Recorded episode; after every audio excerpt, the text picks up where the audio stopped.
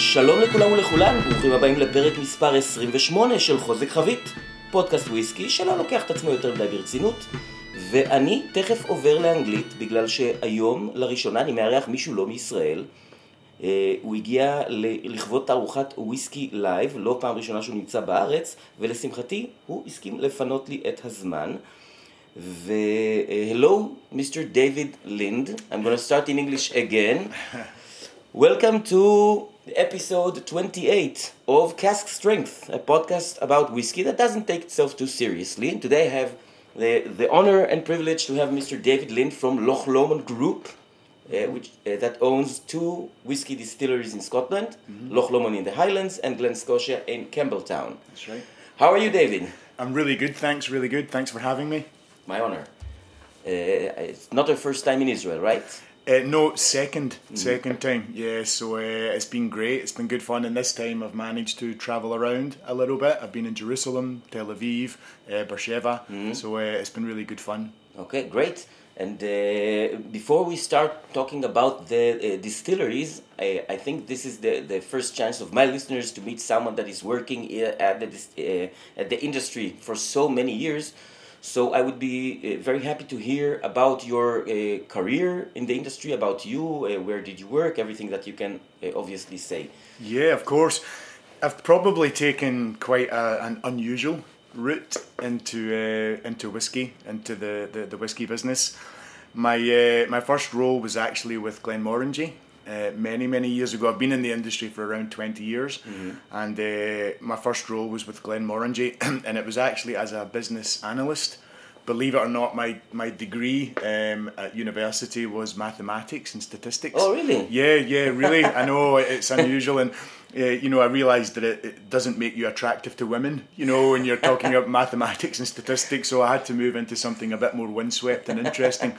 So uh, I got a job with uh, Glenmorangie, and uh, I was a business analyst there. And that meant I got involved in, in financial planning, stock planning, brand planning, um, and it really was a, a, wonderful introduction to the to the business and how um, how it operates. And, and the, is that still the uh, point where Glenmorangie is uh, still uh, independent? independent? That's exactly right. Okay. Yeah, yeah. So I, I left Glenmorangie just before the LVMH mm-hmm. deal. So that 2014, happened. right? LVMH. Uh, or 97 yeah yeah it was in like it was like early early thousands i think ah, and, and then they bought ardbeg also that's right yeah because they, they, had glenmorangie ardbeg and, mm-hmm. and, and they had the glen moray mm-hmm. as well back then if you remember yeah um, so they, they and had sold yeah. it to la martiniquaise that's right okay. that's right yeah that's exactly what happened but a uh, great company um, and uh, I actually met um, just a couple of weeks ago. You know, obviously Dr. Bill Lumsden, of course, uh, a legend, absolute legend.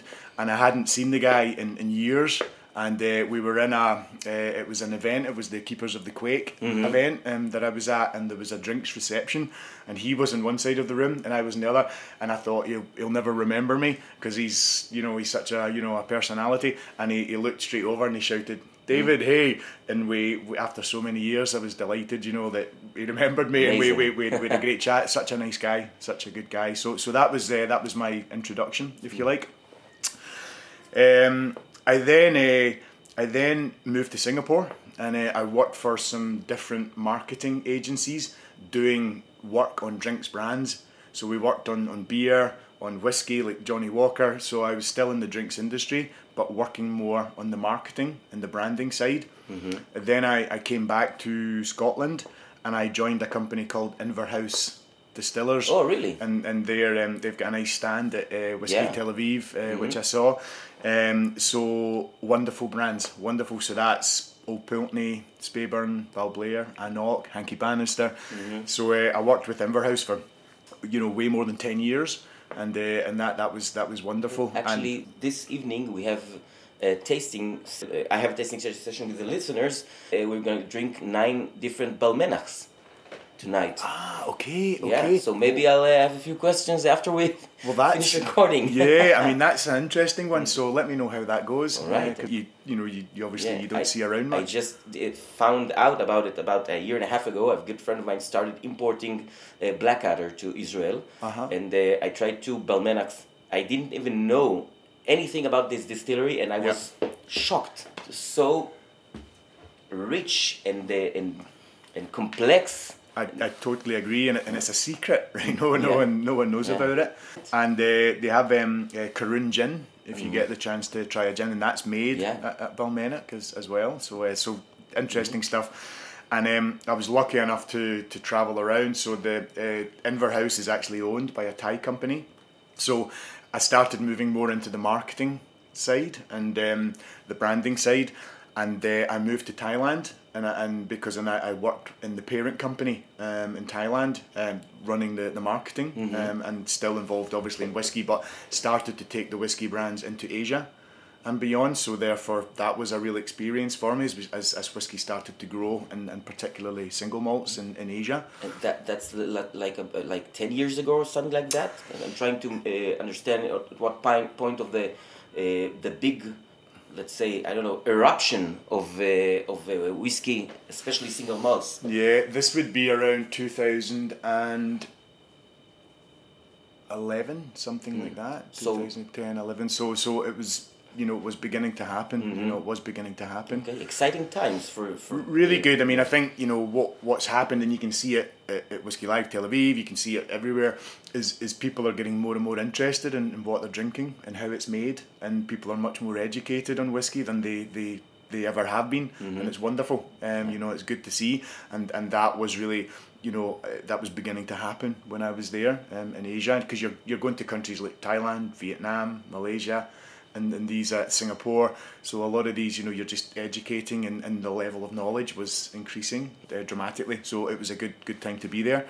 And then um, I moved more into a commercial role, and I moved to the US because we we had a um, Inver House had an importation company there Yeah. to work there I uh, think for, uh, for three years. Speyburn is very big in the US, right? You're absolutely right. You're absolutely right. Yeah, well, that's it. Yeah, so Speyburn Ten is the is the big one um, over there, and um, we wanted to continue to grow Speyburn, but there was also an opportunity for Balblair, um, Old Pulteney as well. And so I went over there and, and was based in, in California in the US for sort of three, and uh, I've got a, a young son and, and, and a wife. And we had been travelling around um, quite a long time by that point. My son was, uh, you know, he was getting a bit older, and uh, you know, he sounded American. You know, he was like uh, he was a, like an American kid, long long hair, and sounded everything was awesome and epic. And and we, we started to talk about whether we would stay in the US longer term or, or whether we would come back to Scotland. Your, your wife and, you- and yourself were born and raised in Scotland, right? Correct. Yeah, yeah, and um, yes. So yeah, um, she's from Edinburgh, and I'm, I'm from Glasgow, and uh, we decided to come back to Scotland and, and put down roots there and, and settle a little bit. So at that point, we moved back to Scotland, and I started working with the with the Loch Lomond group, and that was in 2016. So so five years ago. Okay. And uh, and my role um, at Loch Lomond is is regional director for Europe. Um, so basically, I look after the, the Europe region for um, for Loch Lomond, and that includes the sales part, the marketing part, the, the education part. So I get involved in uh, within the within the region. So that's um, that's What, quite an interesting life for someone who went to study mathematics. yeah, yeah. It's worked out better than I could have, than I could have hoped.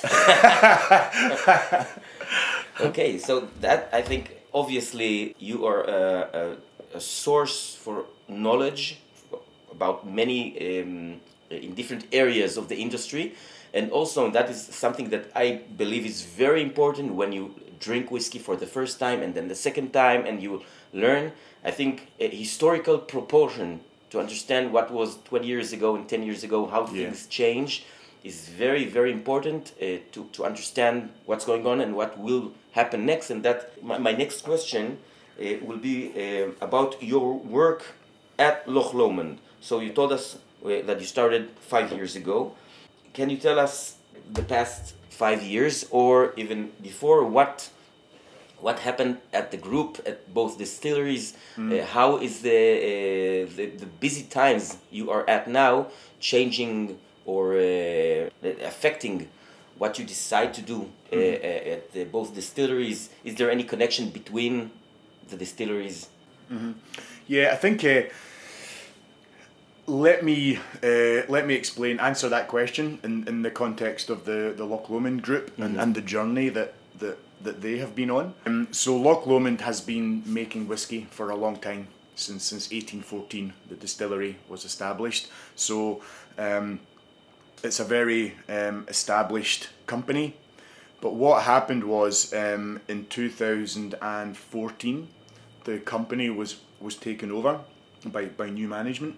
Um, the previous owner, he, he, he didn't have any family to, to pass on the, the business to, and he was retiring. So my management team stepped in and, and bought the company. And what happened at that point was there was a there was a change in strategy. There was a, a change in plan. Up until that point, uh, Loch Lomond had focused um, a lot on, on making blended scotches um, and also focused a lot on the UK market. And when the new management team came in, they, they pivoted, they changed, and they wanted to focus much more on the single malts and also focus much more on export markets. So this was the big shift in mm-hmm. 2000, the end of 2014, 2015. And at this point, sorry, uh, at this point, just to, to uh, make it clear, Glen Scotia was already a part of the group. Yes. Yes. Yes. Okay. Uh huh. So they, yeah, it's a good point. Actually, I should probably uh, explain that. So the the Loch Lomond group um, has the Loch Lomond distillery and the Glen Scotia distillery under there. So both of those were already part of the um, you know part of the company. In addition, um, there is a distillery called Little Mill. Mm-hmm which I'm sure you've, you've heard of. Yes, of course. And uh, the oldest licensed distillery in Scotland with, with stock still available. And that distillery is is gone. It's, it's a, it's, a ghost distillery. It's demolished. It's yeah. it's um, it's like a, a block of flats or mm-hmm. a car park. It's it's, it's beginning nothing. of the nineties, if I remember, ninety two or ninety three. Yeah, that's right. Yeah, that that's when it, it's it stopped, you know, producing and shut down. Mm-hmm. And then there was a uh, there was a fire after that in mm-hmm. the early two thousand, and that that was really the the end of it. Mm-hmm. But by that point, all of the equipment had been taken out, and it was really, you mm-hmm. know, it was it was gone. Just had. two evenings ago, a 28 year old Little Mill by wow. uh, Chieftain's. At I think it's a Ian Macleod. Yes. Uh, it was fantastic. The, only the fir- fourth Little Mill I ever tried. I loved it. Uh, and, and today it's, it's so expensive to get those bottles of there's, closed distilleries. Yeah, I mean, there's just not much left. I mean, mm-hmm. we're down to the last few precious drops, really. There's mm-hmm. a few barrels around. It's quite funny because um, uh, when I first joined the company, I, I was walking around the warehouses and there's a cask of Little Mill, and I was like, oh wow, you know, this is just just one cask here, hmm. and uh, they were explaining there's several more casks, but they're all in different warehouses in different locations for insurance. Yeah. Okay. Risk management. Risk management, exactly. You know, so it makes you realise how, how valuable the, the, the casks are. So we release a few thousand bottles, um, well, one or two thousand bottles every year, um, just to try to allow people to, to have some. Mm-hmm. And when it's gone, it's, it's gone. It's gone. Yeah, I mean, there's no there's no plan at all to you know some other distilleries have been um, you know coming back to life mm-hmm. um, like Brora know, for example Port Ellen mm-hmm. um, you know so but there there are certainly no plans to do that with, mm. with Little Mill um, so we have um, some stock and and we basically we, we bottle it and, and sell a limited number of bottles every year um, okay. for people. So um, so yeah, so that, that that's Little Mill. So that's um, yeah, so that's what happened. So then um, when when the new management team came in, they they started to look at the stocks, and there's about half a million casks. Half a million. Half a million, yeah, give or take. At both distilleries. Just at Loch Lomond. Ah, just at Loch just Lomond. Just at Loch Lomond, okay. yeah. And uh, they started to look at the stock profile and, and so on, and, and the quality is of the single malts is outstanding. You know, mm-hmm. it's amazing, and they're saying, well, you know, why are we not doing more with the, you know, bringing the single malts to not doing this? So the the products were repackaged, reformulated, and then it really became about going out to you know the different uh, countries and, and starting to introduce the, the products to to the whiskey drinkers and that's that's what we've been doing the last few years so where did you succeed most in what market so um, so from a European perspective, um, we we seem to have done better and very well in, in the more knowledgeable markets, if, mm-hmm. if that makes sense. So an example of that would be Sweden. Mm. You know, they, they, they, they, they are very you know knowledgeable about about whiskey. Mm. There's like two hundred whiskey clubs in Sweden. You know, thousands of members, and the, the knowledge and interest in, in single malts is, is big, mm. and uh, we've done very well there. So that's that's one of our largest markets now mm-hmm. in, in And the not world. surprising because of your. We're, we'll talk later about the diversity of Loch Lomond. I, I think that's exactly right. You know, I think there's a really interesting story to tell, and it's a mm-hmm. little bit different. And when you are speaking to people who are interested in whiskey, then it's a really compelling story. Um, you know, when I first joined the company, I I walked, you know, I was getting taken around Loch Lomond and I knew some of what happened there, but I didn't appreciate the, f- the full amount of versatility and innovation that, that happens there. And I was like, whoa, really? You can do this? Is this even legal? you know? Okay, so, so so I think it's a good good time to tell the story. Uh-huh. Uh, as far as I know, uh, at Loch Lomond you have uh, uh, eleven stills. Uh, some of uh, uh, two uh, pot stills, like um, uh, swan neck pot stills. You have, I think, six straight neck stills. Mm-hmm. Stills of two types, and one of them is only for uh, um, malted barley, and you make the uh, the spearhead the single grain. That's right. right. Yeah, that's right. So lo- you know, lots, you, you lots know, of things. You know everything. Yeah, yeah, that's exactly right. Um, so we we have a grain distillery, um, and there's only we are one of seven grain distilleries in Scotland. And that, and we still operate that, and we still, you know, we, we make a lot of grain whiskey for ourselves and others for, for blended whiskey. Your blend is a high commissioner. is That's that's one of the, the main ones. We make other ones. Uh, we also have a, a Loch Lomond blend. Uh, uh, let me tell you a story about that in a minute. Remind me to, to do that. It's a Loch Lomond Reserve. So let me tell you a story Okay, about that. which we have here in Israel also. Yes, you do, you do, and it's been that. This is why I remembered because it's been really successful here i- in Israel and seems to work very well uh, for the bartenders and everything. So I'll tell you the, the story about that in a second. Um, so yeah, so we have the the grain distillery and the mash bill there, if you like, is is ninety percent wheat and ten percent malted barley. So that makes a traditional grain whiskey, as as you and I would would know it. Um, then we have a, a Coffey still, uh, which is much smaller, um, and uh, we um, it's a continuous still, but it's a particular type of continuous still, the Coffey mm. still, and that's the one, as you rightly say, we only use hundred percent malted barley in there, mm-hmm. um, so it makes a very unique style of whiskey. Actually, even though we make it at a single distillery from hundred percent malted barley, we can't call it a single malt mm-hmm. because it's a continuous process rather than a batch process. Mm-hmm. So we bottle it as a single grain, but also we can use this product in, in blended scotches too. And it, it, it's light and delicate, like a like a grain whiskey, but it's sweet, malty, biscuity.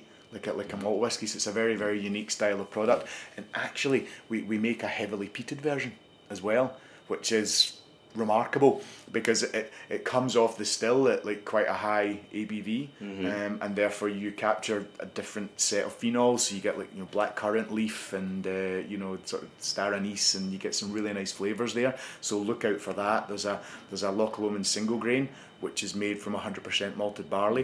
The and there's a, uh, black bottle, right? that's right, yeah, black bottle, red label, and then there's a peated version, which is a black bottle with a green label. So that's really, you know, it's both very interesting and quite unique products.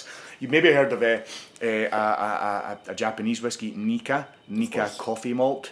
So the Loch Lomond single grain is like Loch Lomond Coffey malt, but we, we can't call it that because we're very. Um, you know, we, we, we have to be um, careful you- you have to, to align with the SWA. SWA regulations exactly. So that that's that's why we call it the single grain because we can't really be anything else. So that's that, and then we have, again, as you rightly say, we have we have um, we have two types of of uh, pot still. We have what we call the straight neck pot still, and we have the swan neck pot still. The swan neck is more of a traditional pot still, as your listeners will, will visualise, more of a traditional round shaped pot still, and um, we have one set of that. So we have a wash still and a spirit still in the traditional swan neck pot still style. We have three sets, as you say, of the straight neck still um, and wash still, spirit still. So we still everything is double distilled as normal, but in those two types of still, that's one of the ways that we can make the different style of, of whiskey using the straight neck, which is a very tall, thin still, and using the, the swan neck, which is a much more uh, you know smaller uh, traditional pot still, so more of the heavier alcohols. Get over the lyne arm, and you get more of a kind of oilier, heavier whiskey from from that pot still. And to go into even more detail, um, what we can do um, with the straight neck stills is actually inside the spirit still. There are there are seventeen copper plates, and they're not they're not active. They're just copper plates inside, and that creates much more reflux and copper contact. Mm-hmm. So it has the effect of, of purifying the, the, the spirit, and therefore we can take it off at a much higher ABV. So we have a product called Inchmurrin, Mm-hmm. and, and all of that is made from unpeated malted barley, but we produce it in the straight neck still, and we take off at a very high ABV of between um, um, 90 down to 80. So it's a really, really high. So probably the, the highest new make spirit in the Scotch industry, would- as far I as I understand. I, I would imagine, yeah, I would Mm-hmm. imagine. And uh, what that does is it allows us to uh, to capture the more of the fruity flavors because the lighter, more fruitier alcohols are Mm-hmm. there, and therefore that's how we can create the Inchmurrin style, which is like fruit in a glass, Mm-hmm. basically. And and this is um, what we do, you know. So using peated barley, unpeated barley, or different distillation styles, we can create you know thirteen different styles of of, Mm-hmm. of, of single malt, and that's that's unique in the in the whiskey industry is that level of versatility um, at one distillery. You also mentioned the long fermentation uh, uh, well, uh, the masterclass I was uh, Yes. two days ago. So if you'd like to, uh, Of- of course, yeah. about that. Yeah. Um, so when you uh, ferment, you know, typically it's between say forty eight and sixty hours, and at that point the you know the, the process is, is complete in terms of alcohol production. The you know you're maybe eight eight point five Mm-hmm. Percent beer. the, the wash is ready. It is, yeah. But at Loch Lomond, we, we ferment for longer. We ferment for, for 96 hours or a, as a minimum, or, or a minimum of four days. Mm-hmm. And the reason that we do that is not to create more alcohol or, or, or, or increase output. We do it to increase flavour, specifically fruit flavour. Mm-hmm. Because you, you have a process after the initial fermentation, you have a process called secondary fermentation, and that, that creates esters, and they have a very, very fruity character. So when you taste Loch Lomond, we, we talk a lot about pear, peach, apple, apricot, these lovely fruity flavours, and that really underpins the, the Loch Lomond range, is that lovely fruity character. Now, when you take Inchmurrin, we supercharge that fruit, and, and, and therefore that's very, very fruity. But the, the core range has that lovely fruit character throughout, and that's because of that, that longer fermentation. And that's, you know, it, it was an investment decision that was made years ago. We, we have um, 800,000 litres of fermentation capacity at, at Loch Lomond. hmm That's uh, Which is- which is how, huge. How many washbacks is that? Like Uh, 20, 21. 21. 21 yeah and so it's like 10 uh, 25,000 litres and, and 11 50,000 litre washbacks. So you know it, it's huge. And, and, and unless you have that fermentation capacity then it, it will cause a bottleneck. So you can't ferment for as long. So therefore the there had to be investment to, to create that um, you know that capacity. So then again that's another really you know strong decision that was made a long time ago and a, and a very very good one. And just want to make sure that the listeners understand that to decide that fermentation is double the time than it that, that the minimum is uh, uh, has a big effect economically on your uh, ability to uh, to produce at the let's say you, you need more real estate you need more time okay and the and the washback is not an uh, Yeah, and it's, good, exactly that. I mean, it's not it's not an easy decision. You know, I mean that's what it, it's a big decision. You know, it's, it's a bold decision, and I think uh, you know you, you taste the Loch Lomond's in that lovely fruit character, and you think it was the right decision, but it was a it was a, a good decision, but bold. Any Loch Lomond that uh, uh, has even longer fermentation, like uh, five days or something, that, something Yeah. that happens? We we do um we do a little bit of experimentation with uh, with white wine yeast. Um, so Sauvignon Blanc, Chardonnay, white wine yeast, and we, we do that um, specifically before the annual shutdown. So the annual shutdown is maybe for two weeks when everything gets cleaned and, and everything gets repaired and anything that needs done in the distillery, and um, so um, the um, we'll add the uh, the wine yeast and, and we'll ferment for three weeks. Three weeks. three weeks because we'll do it for a week before and then it'll it'll be fermenting all through the, the, the shutdown. And then it'll then be you know distilled when everyone comes back again. And we use that. We can bottle that as a single cask, um, but you get. oh, I mean, it's really creamy, buttery. Uh, well, it's really you know wonderful, wonderful whiskey. So we we bottle that occasionally as a single cask, but also um, when we do some limited editions, we we'll add the some of the of the wine yeast, uh, some of the the Scotch whiskey produced by the wine yeast into the into the blend. Uh, for, for that and it brings a very unique flavour profile to the Okay. to the product. So we can do it as a single cask, and we also include it in some of our limited editions. So it's a really so watch out for that one. It's, Okay. it's just, it, doesn't happen often, but it's a really nice uh, style. So, uh, uh, how much whiskey does Loch Lomond produce today? What's the capacity? So the If you, capacity. can, if you can say. Sure, yeah, yeah, no problem. Um, so the the, the, the, the the malt capacity is five million liters Five of alcohol. million. Five million liters of alcohol, and that includes the um, the the output from the four pot stills, the the three straight neck and the swan neck, Mm-hmm. and and that also includes the the Coffey still with the malted barley. So um, that's five million. If if you want to take just the pot stills, then it's three million Three million. and Okay. the, the grain distillery can produce up to 20 million litres of alcohol per year um, but we don't run it at full capacity so you, it's a little bit less than that but we, we could run it at 20 million if, if, if, if we wanted to. Okay. and uh, and if you take uh, Glen Scotia just to give a, a comparison a contrast here you know because Loch Lomond is a you know it's, it's, it's a it's a big versatile industrial you know we do a lot of amazing things. And um, whereas Glen Scotia is very different to that it's very traditional nothing ever changes you know you couldn't get two distilleries that are more different I think and uh, the capacity of um, of Glen Scotia is about you know half a million Half a million. Yeah. One, it's one of the smallest distilleries, Yeah. like Lo- Royal Lochnagar and Kilchoman, I think. Yeah, so very it's small. Yeah, very small. So so therefore you, you can compare and contrast the two different Okay. different styles. So if we moved from one distillery to the other, what can you uh, tell us about Glen Scotia, which Yeah. was I, I- think I, I, will say something that uh, I hope is okay that I say it. Mm-hmm. Uh, uh, in my opinion and uh, my perspective, just as a drinker, I think what is happening past few years in Glen, Scotia is amazing, and I would rather have like uh, uh, uh, f- the fifteen year old, for example, than even than the twenty five year old. I think the new things you make are spectacular. yeah, yeah. I, I mean, thank- Festivals edition, wow. I mean, thank you, thank you. Yeah, I mean, the the quality of, of whiskey made at, at Glen Scotia is, is fantastic, you know, and I think uh, for me, it's it's a little more of a of a grown up whiskey. It's a it's a little more full flavored, full bodied, and uh, you know, it's got more complexity to it, and that's the Campbeltown style.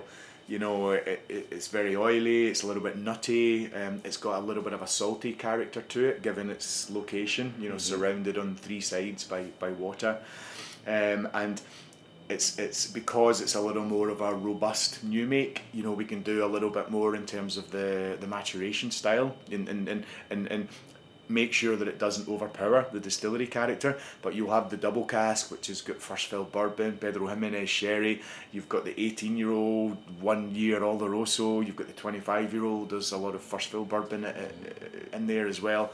So it really is a it really is a, a, a unique style of, of whiskey. And then I think what what makes Glen Scotia special is, is where it's from. And uh, you know your listeners will, will be aware that there are five official regions, whisky regions in Scotland, right? And I know everyone will know Yeah. this, but you know Lowland, Highland, Speyside, Islay, Campbeltown, and uh, there are 130 something you know distilleries in, in Scotland, and there's only three in Campbeltown, and that that's what makes it special. Not just because um, Campbeltown makes a very unique, distinct style of whisky and there's only three distilleries doing it. You know that that's part of it, but it's also the role that Campbeltown played in the development of the Scotch whisky industry as, as we know it now. Well, I, I heard uh, you talk about the history of Campbeltown uh, at the, the masterclass, and I would be happy if you share it with us, uh, with the listeners. Uh, again, there's a story about Campbeltown and its role in the industry. Because what I, I think what a lot of people don't realise is, is how dominant Campbeltown was as a region. You know, the majority of whiskey, uh, uh, malt whiskey um, produced in Scotland was, was being produced in, in Campbeltown. You know, back in the 1800s, there, there were three distilleries Uh, at, at one point, they weren't all operational at the same time. I think the maximum number of distilleries that were operating at any one time in Campbeltown was twenty nine, but there were there were thirty three distilleries over the over the piece, and um, uh, the business just you know expanded hugely, and there was a few reasons for that. You know, it, it's its location. You know, it's a, it's on the Gulf Stream on the west coast of, of Scotland, so it's a little bit warmer. Uh, you even have palm trees Mm-hmm. in Campbeltown. Up, you know, palm trees in Scotland. No one believes me, but you know, there's some palm trees there, and, and so it was good for, for growing crops. It was uh, you know, it was good climate.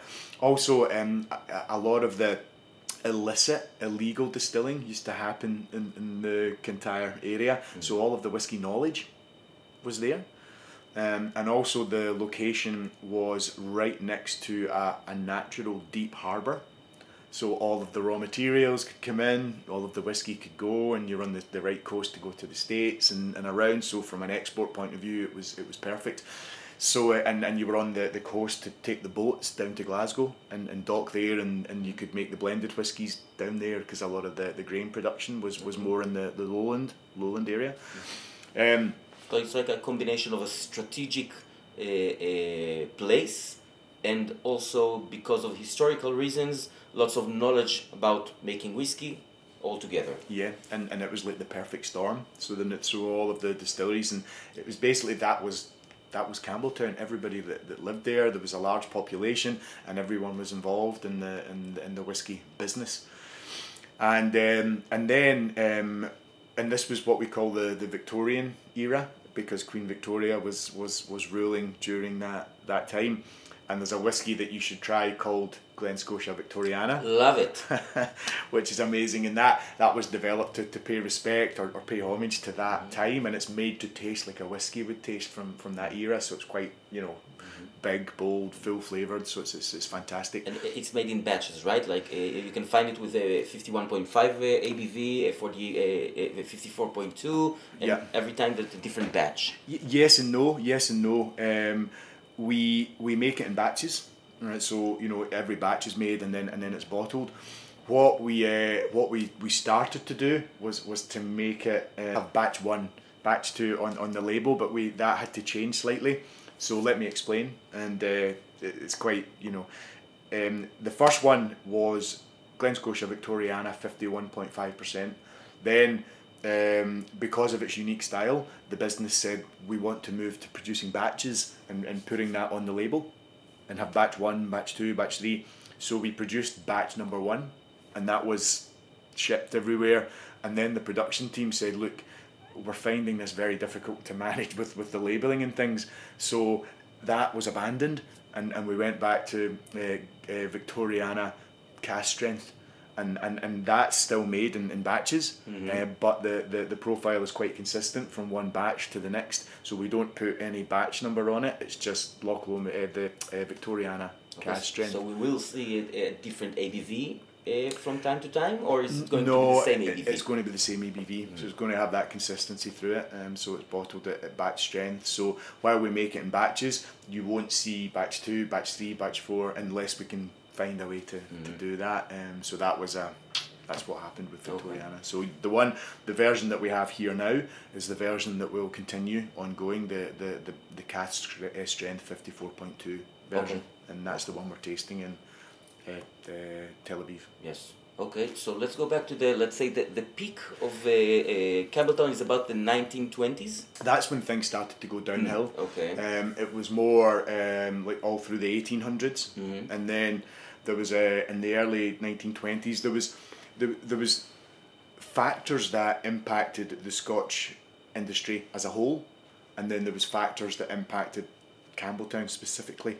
So the factors that impacted the whisk, uh, Scotch industry as a whole, and you know the Scotch industry's cyc- cyclical. There's been you know uh, boom and bust Yes. throughout the throughout the decades, and um, so there was a number of macro factors. There was uh, you know there was there was the, the Great Depression. There was there was Prohibition. There was the First World War. So all, all of these had a had an impact on, on, on the macro. Then there was the Pattison's crash, uh, which basically you know the, the value or price of whiskey was overinflated and, and it crashed down, and so many distilleries went out of business. So all of these things impacted on the whiskey business as a whole, and it also impacted on Campbeltown because it, it was such a dominant player in the whiskey business. But when things started to improve and the, the business, the whiskey industry started to rebuild and start to open up distilleries again and start to increase output. Um, Which is like the, the 1950s, 60s? a, a bit earlier than that, probably sort of, yeah, kind of 30s, 40s, 50s, you know, that, that whole period, yeah. Um, and uh, most of the distilleries started to get built in, in Highlands and Speyside. And the main reasons for that were, were that a lot of the business in Campbeltown was family business. And when the families sold and, and left uh, Campbeltown, they never returned. So there wasn't the same family ties um, and connections there. Um, a lot of the business Scotch industry was consolidating at that point. It started to become, you know, a lot of the distilleries had been owned by individuals, and it started to become owned by larger businesses. So they, mm-hmm. they started to, you know, build distilleries closer together and, and, and build them more in, in, this, in central Scotland.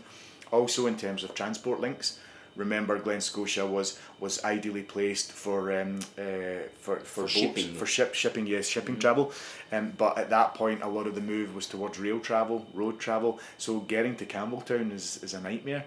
Because it takes me four hours to drive there from Glasgow because the you know it's, it's so isolated, not by boat but by road. It, it's difficult.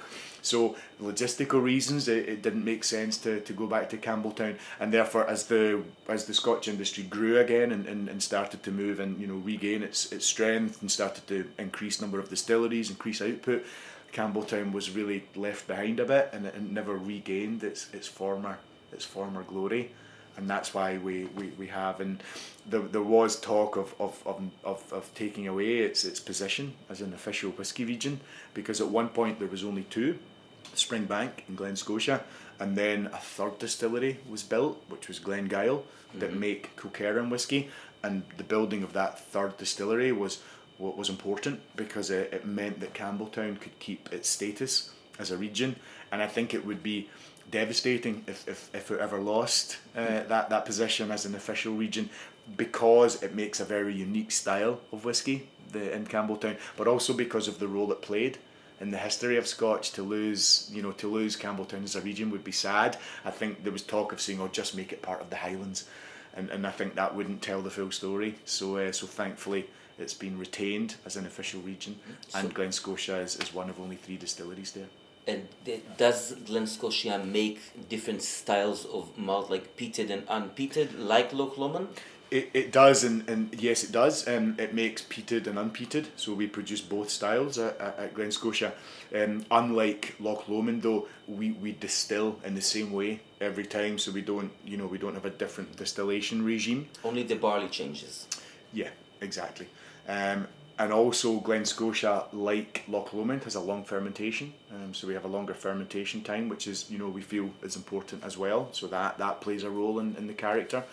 And um, what we can do a little bit more at Glen Scotia, as I mentioned earlier, was was experiment a little bit more with maturation, and that's because the at Loch Lomond most of the products are, are, are matured in ex bourbon barrels, and the reason for that is that we go to a lot of trouble and effort to create flavour during fermentation and distillation, as we've spoken about. So we don't want to cover that over and lose, you know, a lot of the character that's been created at that stage. Whereas uh, Glen Scotia is a, is a more robust style whiskey because of how it's distilled. So when you put that into Pedro Ximénez casks, it can hold its own. You know, and, and, and the Pedro Ximénez doesn't dominate. You still get the, the distillery character there. You know, you still get that oily, nutty, fruity, salty character, and it and it, it works well with, with the sweeter, you know, wine cask, sherry cask.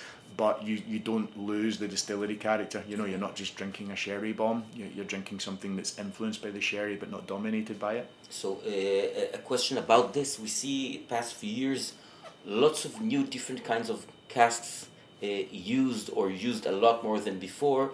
And how does this uh, affect the the? Uh, I think the right uh, uh, words are wood policy or wood sourcing for both distilleries. Do you use more kinds of or types of casks today than you used to five or ten years ago? Yes, yes is, is the first answer. I think um, we at, at Glen Scotia in particular, if, if you go back, you know, decades, um, you know, a lot of different style casks would have been used because it, it was it would have been what's available. So there would mm. have been a lot of you know sherry, port, wine casks.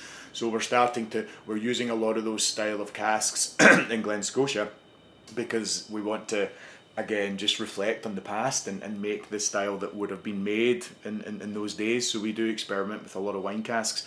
Like we mentioned the festival edition. Every year we release a festival edition and this year was the, the 10 year old uh, Bordeaux uh, red wine from the Medoc region. And the, the, listener heard about it, I think, a few episodes. Uh, uh, I, I, tasted it and reviewed it. I think it's fantastic.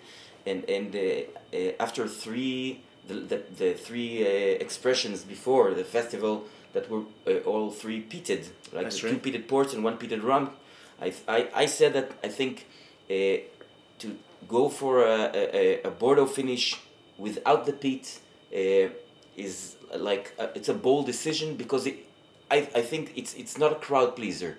It's a complex whiskey, and not everybody likes uh, uh, wine casks with. I think for five only five months uh, finish it, it has That's a lot right. of effect. It, it does. It yeah. does. Um, it no, was you, wonderful. You're right, and I think I think that's the thing. You know, when you've got your your core 10 year old 12 year old 15 year old you know you, you, i guess you normalize a little bit and you've got to make sure that it appeals to quite a lot of people.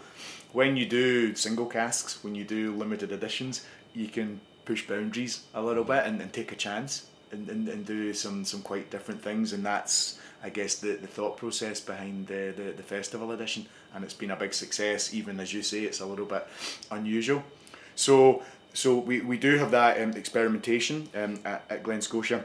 At Loch Lomond, we, we also do it, um, not so much in the core range, but we do uh, quite a few single casks at Loch Lomond, and I have a, uh, a, a, bottle uh, at the stand um, at, a, uh, at the Whisky Live Tel Aviv, and it's a Loch Lomond that's been further matured in a, a Pineau des Charentes cask, mm-hmm. you know, like kind of sweet French wine unbelievable, unbelievable. So there's a little bit of interesting stuff going on, which is great, and that's what you're seeing now. Now the second part of my answer, I think, is that in relation um, to the casks that we can use, the SWA changed the rules quite recently, and that's given us a little bit more flexibility. Mm-hmm. Tequila, to... mezcal, Calvados casks. Exactly. Yes, soju, I think. Yeah, mm-hmm. yeah, exactly. Um, and that's terrific. Now, um, the the Scotch whisky industry has, has been accused in the past of not being innovative, and, and it's always a it's always a, a, a tight line that you walk because when you see Scotch whisky, you, you know it's controlled, you know it's governed, you know it's made in a particular way, you know the quality is almost guaranteed because you know it's three years old, aged in oak, and, and, and it gives you that confidence when you see Scotch whisky. Um, so that's important, and that's one of the things that's facilitated growth of, of, of, of Scotch whisky, and, and single malt, and all of these are, are legal definitions. However, the other side is that the accusation is, well, you know, the Scotch whisky industry hasn't innovated. It's not. It's not that bourbon's pushing, Irish is pushing, and all these industries are, are being more innovative. So therefore, the Scotch whisky industry uh, was under a little bit of pressure, I think, to, to, to you know open up a little and, and have a little bit more innovation. And um, I think the the ability to yield casks will will, will, will allow us to do a little bit more in terms of maturation. You're not seeing too much of it yet because it, it takes time, you mm-hmm. know. And but I think in the next few years you'll start to see quite a bit more of these type of casks mm-hmm. uh, coming into uh, coming into the whiskies that are uh, arriving on the shelf, and I think that can only be a, a good thing. Okay. I think as long as the one of the definitions is that you know it still has to be recognisable as, as Scotch, and then you can't you know like basically you know really lose the, the Scotch flavour. So there, and that's quite a it's it's quite a an intangible you know thing so we need to work through that as an industry but i think uh, it will allow us to be more innovative and bring new flavors to new consumers and that's got to be a good thing. What more do you see coming in, in the next years? Where what do you think will happen in the industry? And uh, is there anything you can tell us about Loch Lomond or Glen Scotia that is coming in the, the near future? I think the, the, the outlook for the for the industry is good. Um, I mean, I think um, we are seeing a move um, towards single malts. You know, so so while blended Scotch is still extremely um, you know important, we're seeing a lot of people moving towards single malts and, and, and getting more interested in, in, in the distilleries and the production process. So that level of knowledge and interest is, is continuing to, to increase, which is good. Um, one of the the elements I think that we'll see is a little bit more innovation round about the different grains that, that we're using, and uh, and that will have to be done and bottled as a single grain because you know if it's done at a single distillery because legally it can't be anything else. And uh, so I think there'll be innovation um, under the single grain banner. Um, and I think that'll be quite interesting whether it's you know oats or, or millet or rye or whatever but I think we'll see some quite interesting uh, developments there um, as well as uh, on the on the maturation front as well. So that's one I would say watch out for as you start to get more of the, the development there, which I think bourbons do quite well already, mm-hmm. and, and, and American whiskey.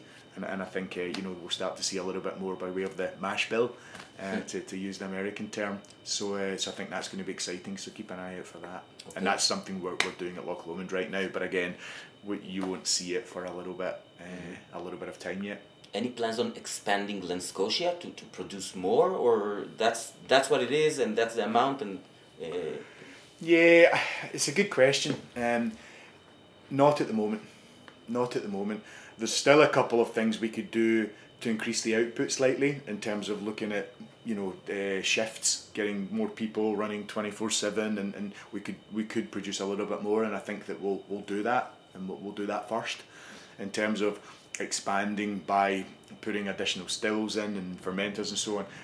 Not, certainly not at the moment. No, um, I think we can increase a little bit by uh, improving, uh, increasing the shifts and the resource, and I think that will probably be enough for now. Okay, uh, so uh, final thing, uh, you still owe me an, a story about the Loch Lomond the grain. Yes, well, well remembered, well remembered. Right, so so this is just quite an interesting thought thought process.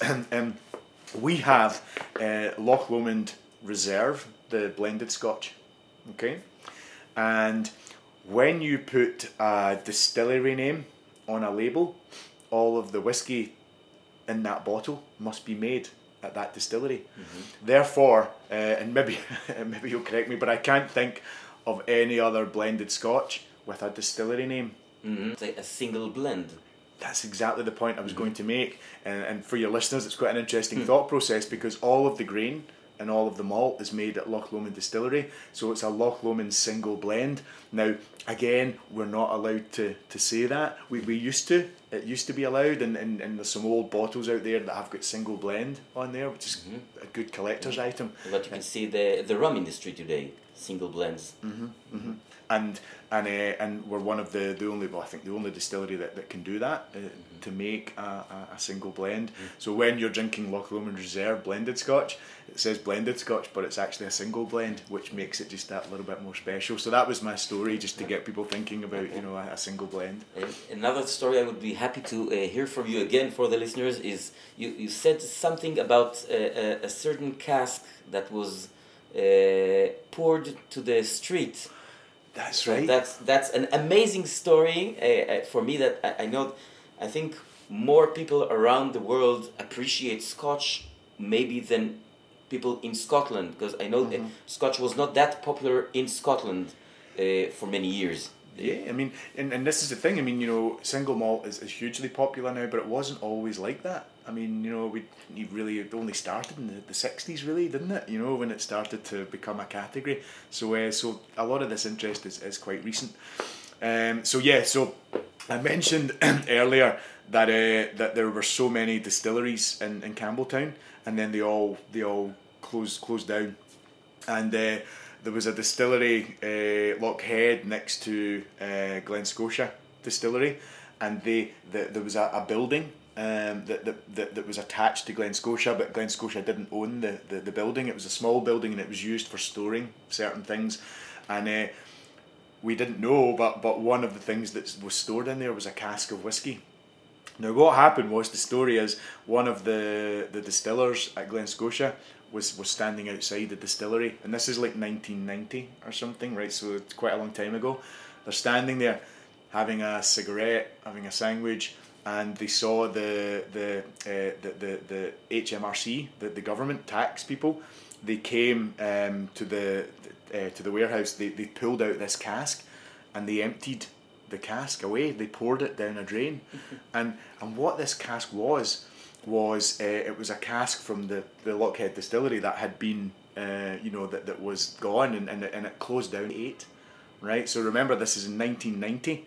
So even if that whiskey had been made The- in the, the last, last year, then it's like what sixty two years old, right? So basically, uh, picture this, right? Uh, so it is. Is that right? Sixty two. Yeah, 62. Yeah, it would be sixty two, right? So you've got a sixty two year old whiskey made at a ghost distillery that, that's long gone, right? Think of how much that would be worth. Hmm. Unbelievable.